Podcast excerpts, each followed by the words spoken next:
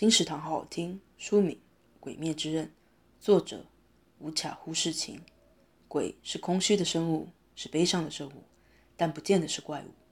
年销量超过八千万册，Jump 系的经典王道作品《鬼灭之刃》，讲述日本大正时代一名叫灶门炭治郎的平凡农村少年，靠着卖炭来维持一家的生计。某天，他下山去卖炭，回家时天色已暗。好心的三郎爷爷便留他住了一晚。隔天他回到家，却发现家人全都遭到残杀，只剩祢豆子身体还有余温。然而他似乎变得跟平常不太一样。为了寻求拯救妹妹的方法，炭治郎踏上了斩鬼的冒险旅程。《鬼灭之刃》由东立出版，二零二一年四月。